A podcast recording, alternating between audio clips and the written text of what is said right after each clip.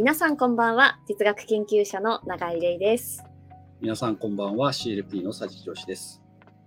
市民と共に作る市民のためのメディア、チューズライフプロジェクトが毎週月曜日18時にお送りするネットラジオ番組、ニュース2度見3度見、社会のことちゃんと考えたいラジオのお時間です。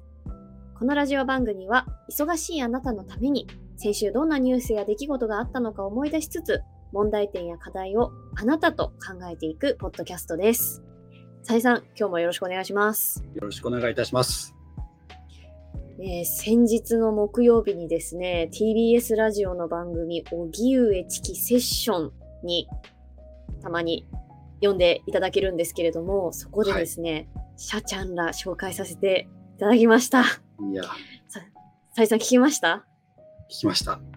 ありがとうございます。このニュース2度目3度目のシャチャンラのことも紹介していただき、本当にありがたいですし、あの本当に。にねあの、もしそれを機会にこの番組を知ったセッションリスナーの方にも、ぜひ応援してもらえるように頑張っていきたいなと、改めて思っております。本当にね、ありがたいです。ああやって場場を作ってくださって、告知させていただいたんですけれども、ね、セッションも本当に素晴らしい場作りしていいや、る番組本当そうですよね。うんね、我々、割と聞いてますから、割とっていうか、いやいや、めちゃめちゃ、めちゃめちゃリスナー多いですからね、CLP の。あの、ね、サポートメンバーも含めて。はい。うーんだからそれぐらいやっぱりその、うん、テレビというメディアとはまた違う、そのやっぱラジオの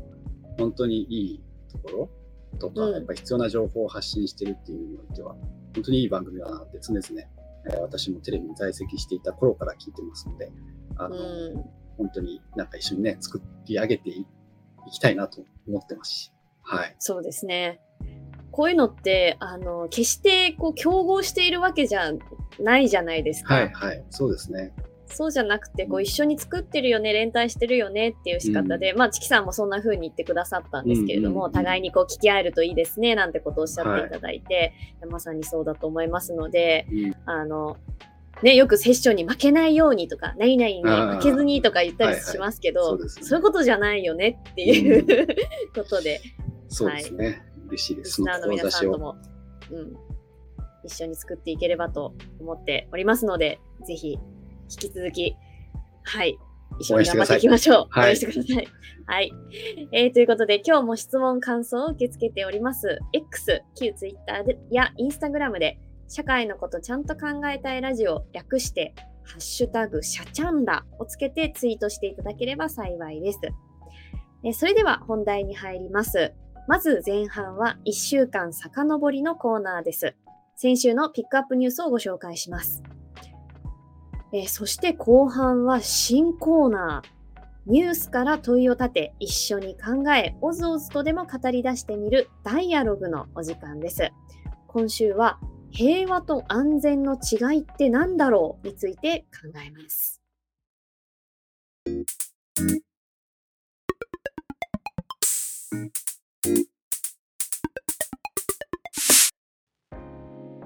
それでは先週の11月27日月曜日から12月3日日曜日までのニュースを振り返っていきます。11月29日水曜日です。アメリカ空軍の輸送機オスプレイが鹿児島県屋久島沖に墜落。乗員1人が死亡。7人の行方の捜索続く。アメリカ軍の輸送機オスプレイが鹿児島県の屋久島沖に墜落する事故があり、事故発生から4日が経った12月3日時点で、乗員8人のうち1人の死亡が確認されていますが、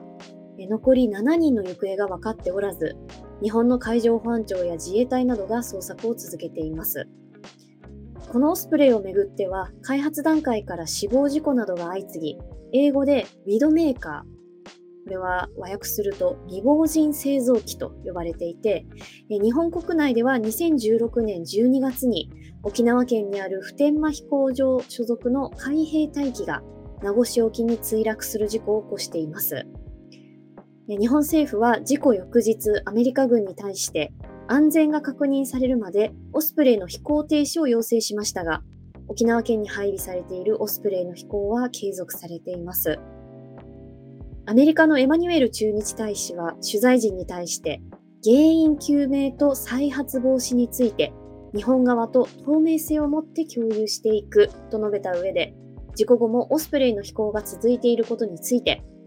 これまでも今も安全が確認されているから使われていると安全性を強調しました。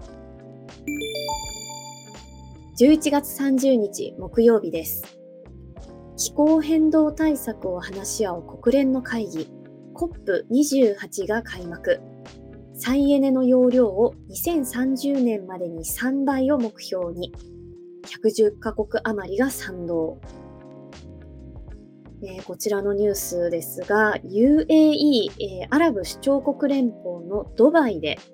気候変動の対策を話し合う国連気候変動枠組条約の第28回。締約国会議通称 COP28 が開幕しました。2日間の首脳級会合を終え、日本を含む118カ国が2030年までに世界の再生可能エネルギーの容量を3倍に増やし、エネルギー効率を2倍にするという制約に賛同しました。えー、気候変動対策をめぐっては、2015年の COP21 で採択されたパリ協定の中で、産業革命前からの気温上昇を1.5度に抑えるという目標を掲げていますが、そのために必要な温室効果ガスの削減目標を各国がどこまで引き上げるかが主要な課題となっています。一方、日本やアメリカ、イギリス、フランスなど、およそ20の有志国が世界全体の原発の発電能力を2050年までに3倍に増やす宣言に賛同したことをアメリカ政府が公表しました。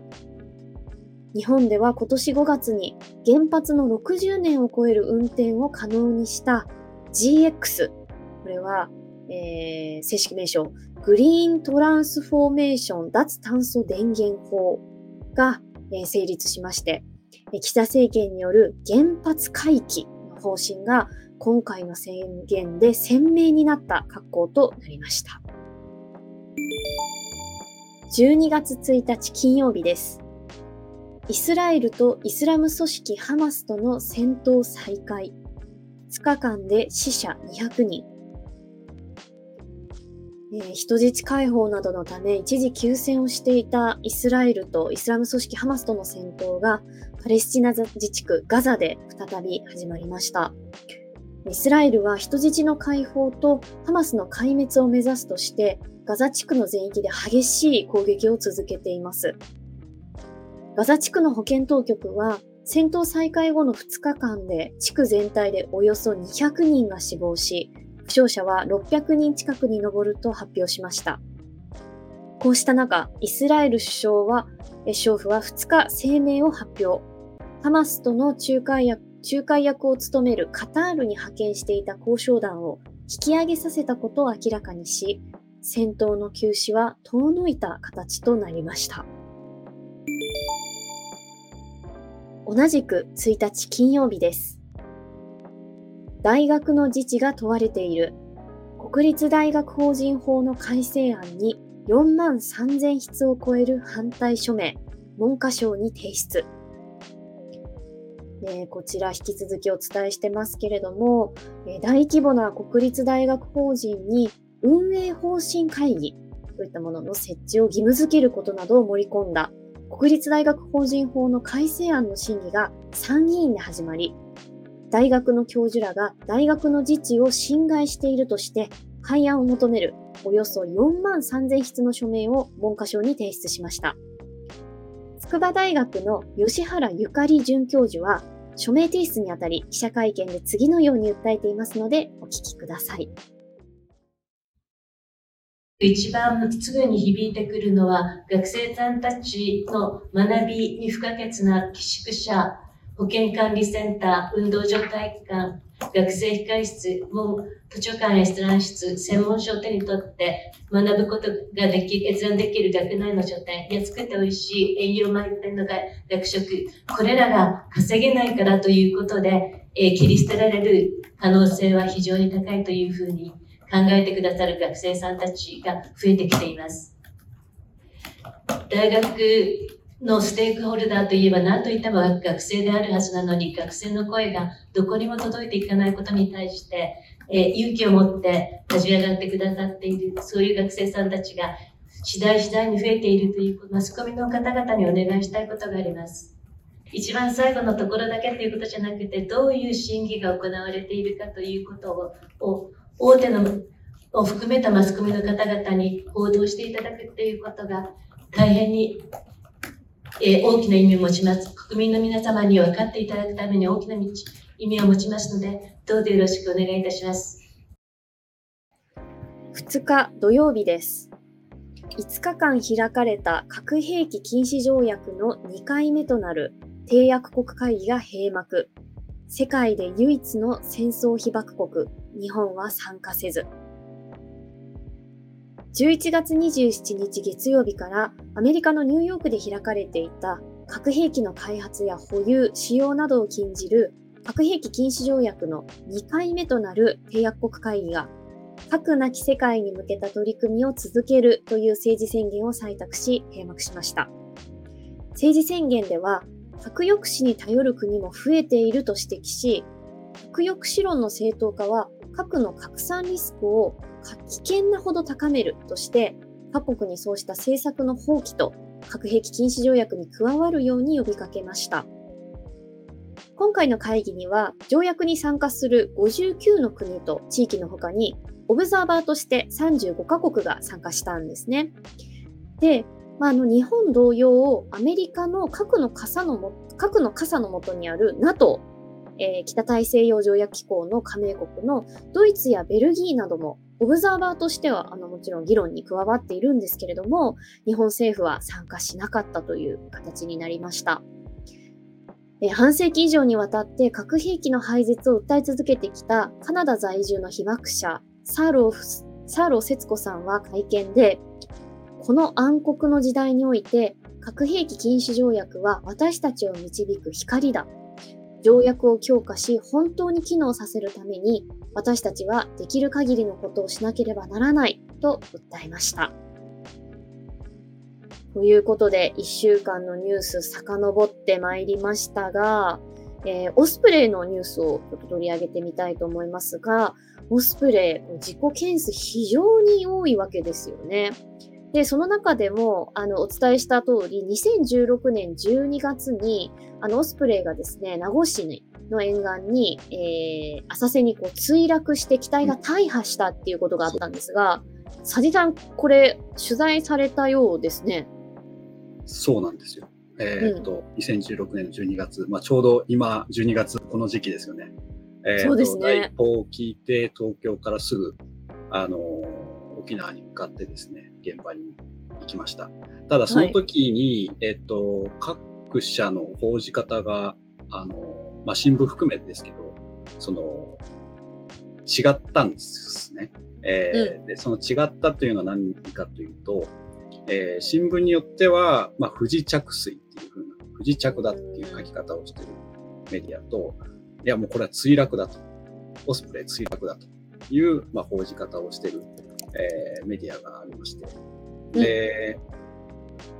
当時も政府は不時着ですというふうに発表している中で、えー、各紙、各社、あの、報じ方が分かれたんですね。で、これ言葉の使い方ってとてもその大事で、えー、不時着というふうに報じるのか、いや、墜落として、墜落というふうな形で報じるのかっていうのは、やっぱり全くその印象が違ってくるっていうことも含めて考えると、まあ、そのメディアがそれをどういうふうに報じるかっていうのが見える一つのポイントだと思っているんですけど、はい。あの当時自分がその行った時に、えー、現場に行ってすぐこれは墜落だと感じざるを得ないぐらい大破してたんです。オスプレイうん、なるほど。で、これを不時着とどう、どう見ても表現できないだろうというや形になりまして、当時、まあ、その在籍してたテレビ番組では、もうその墜落だという、えー、表現してですね、伝えたという経験があります。不時着っていうのは、まあ、こういろいろ定義ある、定義っていうか、その調べてみると、うん、そのまあ予定外で、ね、こう予定外の地点に着陸することっていうような、うん、まあ、意味合いで使われるようですけれども、はい、その、さんが目に、目にしたものは、もう明らかに大破していて、うん、着陸をしたというよりはもう明らかに墜落したっていう形だったというわけですよね。そうですね、まあ、今回と違うのは、まあ、亡くなった人は当時はいなかったので、えーとはい。まあ、アメリカ側としてはその、まあ、不時着ですとあの いうことを発表していて、そのまま日本政府も日本政府もそのまま、えー不時着ですという形で伝えていた。で、それを、まあ、メディアがどう伝えるかっていうところで分かれ道になっていたわけですね。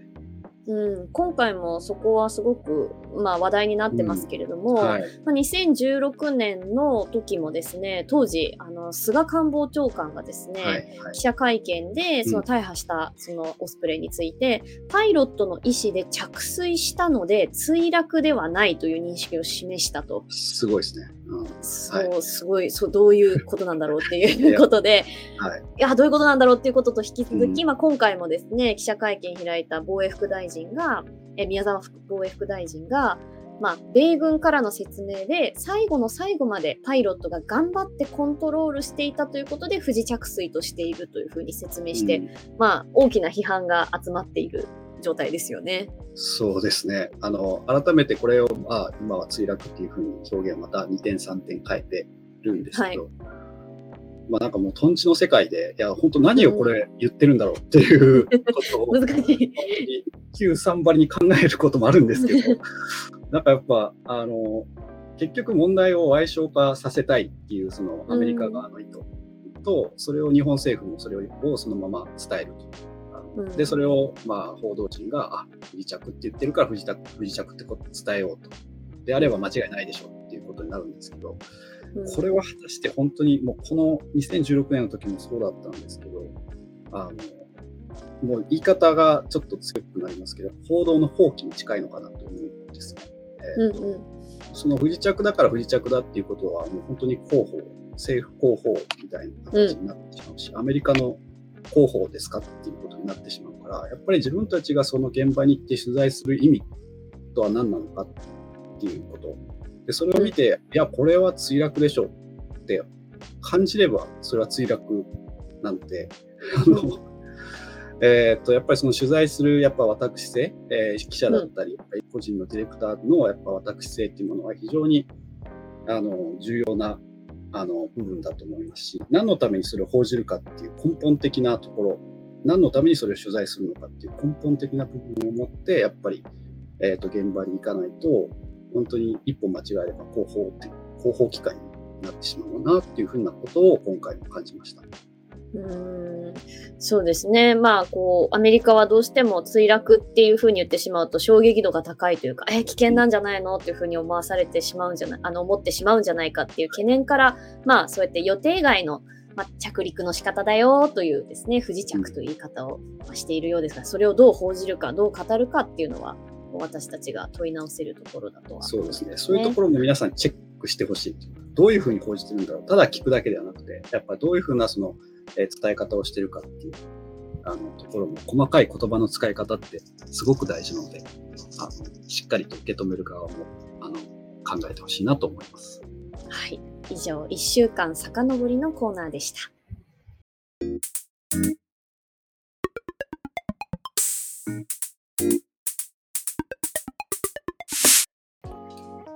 さて、ここからは新コーナーダイアログのお時間です。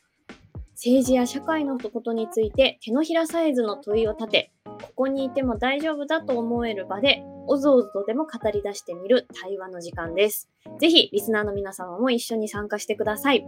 答えを急いで求めたりだとか、かっこいいことを言ったりとか、そういう場ではなくてですね、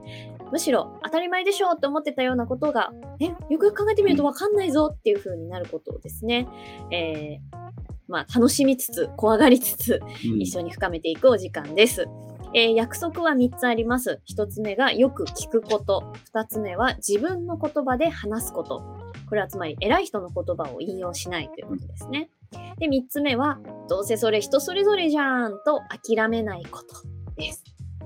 で、今日の問いはですね、平和と安全の違いって何だろうという問いなんです。サジさん、どうですか？難しいですね、これ。難しい。あの、難しい。改めて、いや、普段から使いますよね。平和とかはい。安全っていう言葉はよく使うんですけど、え、じゃあ、そもそもじゃあ平和ってどういう世界のこと言うんだっけ？っていうことに立ち返ったり、あれ、安全な社会ってなんだっけ？みたいな。うん。ああ、やっぱり普段からメディアはよく使う言葉ではあるんですけど、ちゃんとこの言葉に向き合ったときに、その違いってなんだろうって確かに考えますね。皆さんもちょっと、ぜひ考えてもらいたいんですけど、そもそもうん平和っうん。けみたいな。はい。安全、今って安全なんだっけ？とか、とか含めて、うん、面白いそうですね。ね、これ実際にですね、私いろんな場で対話の場開いてるんですけども、はいあの参加者の方から出た問いなんですよ。あ、いい問いだなと思って印象的だったんですけど、その、なんか私多分今、安全な場にいるんですよ。うん今、あの、まあ、言っちゃうと家なんですけど、はい、はい。あのね、今ちょっとリモートではい撮ってるので、音がすいません、うんリスナーの皆さん、ちょっとくぐもってたりするかもしれませんが、あの、ただ、平和かって言われると、うーんってなるんですよ。なるほど。さゆりさんはどうですか？いや、確かに。じゃあ今平和ですかって聞かれたら、平和ではないって答えそうですね。うん でもななんじゃあ今でですか？うーん、なんでか。うーんと、やっぱりその、ね、今の世界的な状況とか、今日も、うんあのお伝えしたようなこのイスラエルとのあの戦闘状況や、まあ今、ウクライナもそうですよね。まだその戦争状態が続いている中で、今じゃあ世界は平和ですかっていう、少し世界的な視点を持って、えー捉えちゃうので、あの、じゃあ平和ではないですね。っていう、うん、まあ、それだけじゃないですけどね。まあ、気候危機でやっぱり貧困問題とかも、本当にいろんな問題が全然解決されてない中で、じゃあ平和なうん。世界ですかって聞かれたら、いや、違うでしょって言っちゃいそうです。うんうんうん。じゃあ、安そうなんですよね全かって言われると、まあ、永井さんと同じですね。今は、その、家にいて、こう、リモートでいるから、じゃあ誰かにこう、狙われてる状況でもないし、いや、うん自分の命が危険な状態でもないんで、安全な状況だっていうふうには言い切れるかな。うん。うん。安全っていうのは、その誰かに狙われていないとか、なんか自分の身体が脅かされてないみたいなうん。意味なような気がしてきて、今話してうん。て。うん。うん。うん。で、平和って、その、さいさん言ったみたいに、その、貧困がないとか、差別がないとか、戦争状態ではないとか、うん。もっと広いですよね。多様。な状態だし、他者を巻き込んでいるものなような気がしてきましたね。それすごい大事な視点かもしれないですね。その他者がやっぱあるか、まあ、その安全っていうとすごくパーソナル、パーソナリテうん。ィな部分、個人的な話になってる。平和ってなるとやっぱ他者をやっぱり含めて考えたので、自分もさっき、あの、うんうん。うん、それはすごくいい視点かなって今聞いてて思いましたけど。うん。その、なおかつなんか安全とか平和ってなんかどういう時に、どういう文脈で使うかなっていうのを考えてたんですけど、安全って安全を守ろうとか言うじゃないですか。うんうん。で、平和を守ろうは言うけど、うん。守るよりなんか平和を作ろうとかの方が言う気がしてて、で、反対に安全を作ろうとはあんま言わないですよね。言わないですね。安全を作ろうは言わないですね。変な感じだなと思って。ってなると、なんか守るっていうのが前提に安全にあるとなると、なんか敵が前提とされてる感じがするんですよ。はいはいはい。なんか佐治さんが身を狙われていないみたいなこと言ったの示唆的で。はい。そうですよね。敵が前提なのかな？安全は。そうですね。自分の命が脅かされる状況ではない。でも、そうしたときに、やっぱ敵っていうものを前提に考えたときに、まあ、ね、アメリカなんか銃社会で、うん。なんでじゃあ銃持つの？って聞いたらときに、いや、だって危ないじゃんって言うんですよ。日本にいてその危ないじゃんっていう感覚って、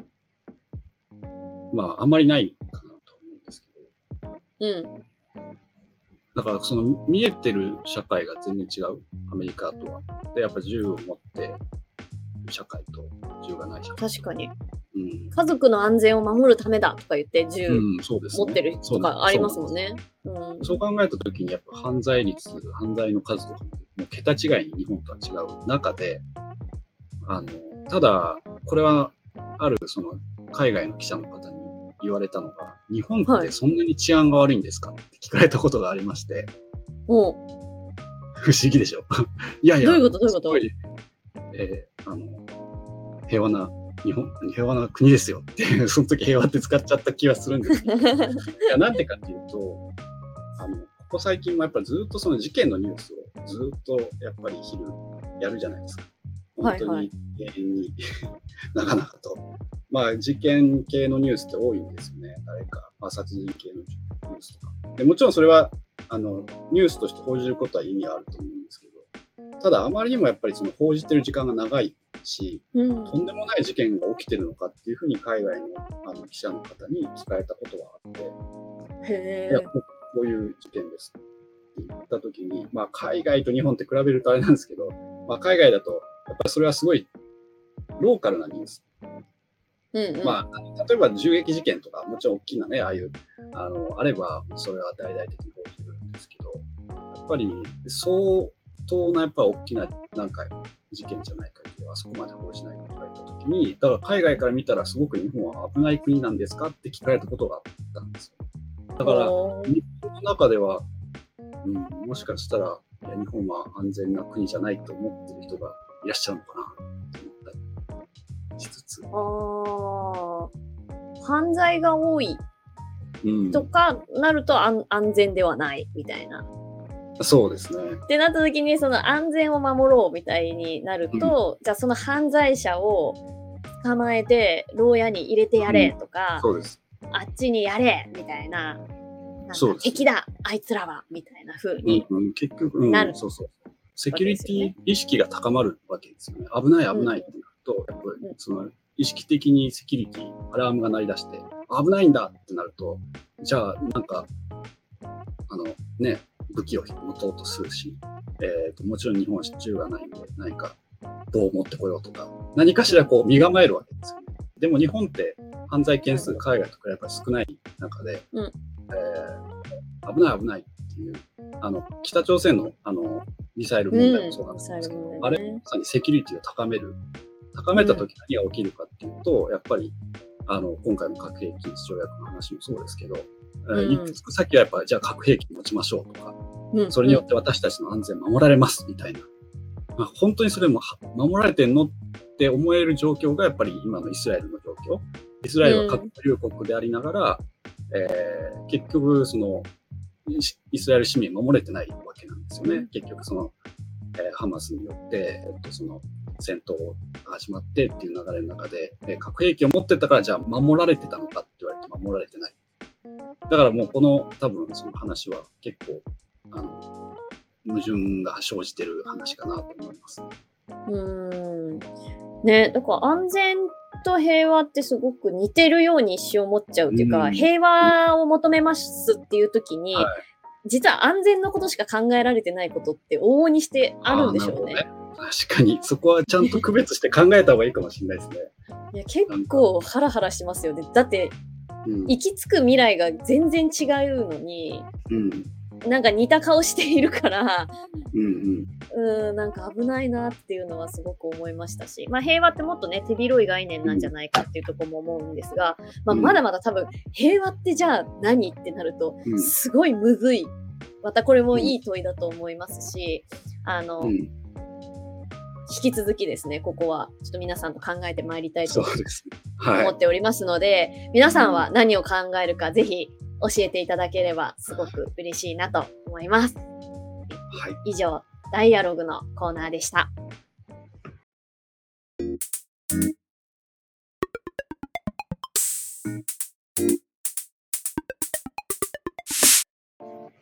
最後に CLP からのお知らせです。この、えーニュース2度見3度見社会のことちゃんと考えたいラジオは CLP が制作しています。CLP では市民のためのメディアを作るというビジョンを持って、え、番組制作を行っております。え、多くの人が知るべき情報にアクセスできるように、え、日々取材し、調査して、え、このような報道コンテンツを作っておりまして、え、こうしたネットラジオ番組や、ま、YouTube の方でも番組配信を行っているんですけども、す、べ、て無料で公開しております。えー、ただ現在、まあ、あの CLP 存続の危機にありまして、えー、協力していただく皆さんのお力が必要です。えー、CLP の活動に賛同して、えー、資金面で支えていただけるサポーターを、えー、現在募集しております。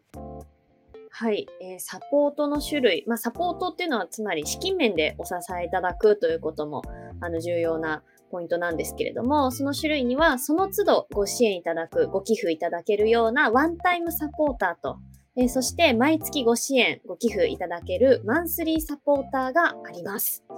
えー、ぜひですね、公式ウェブサイトからご支援のお願いをご覧いただければと思います。皆さんのお力、ぜひぜひお待ちしております。お待ちしております。協力お願いいたします。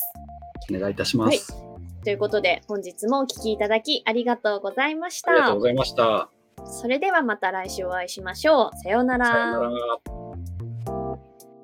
ら。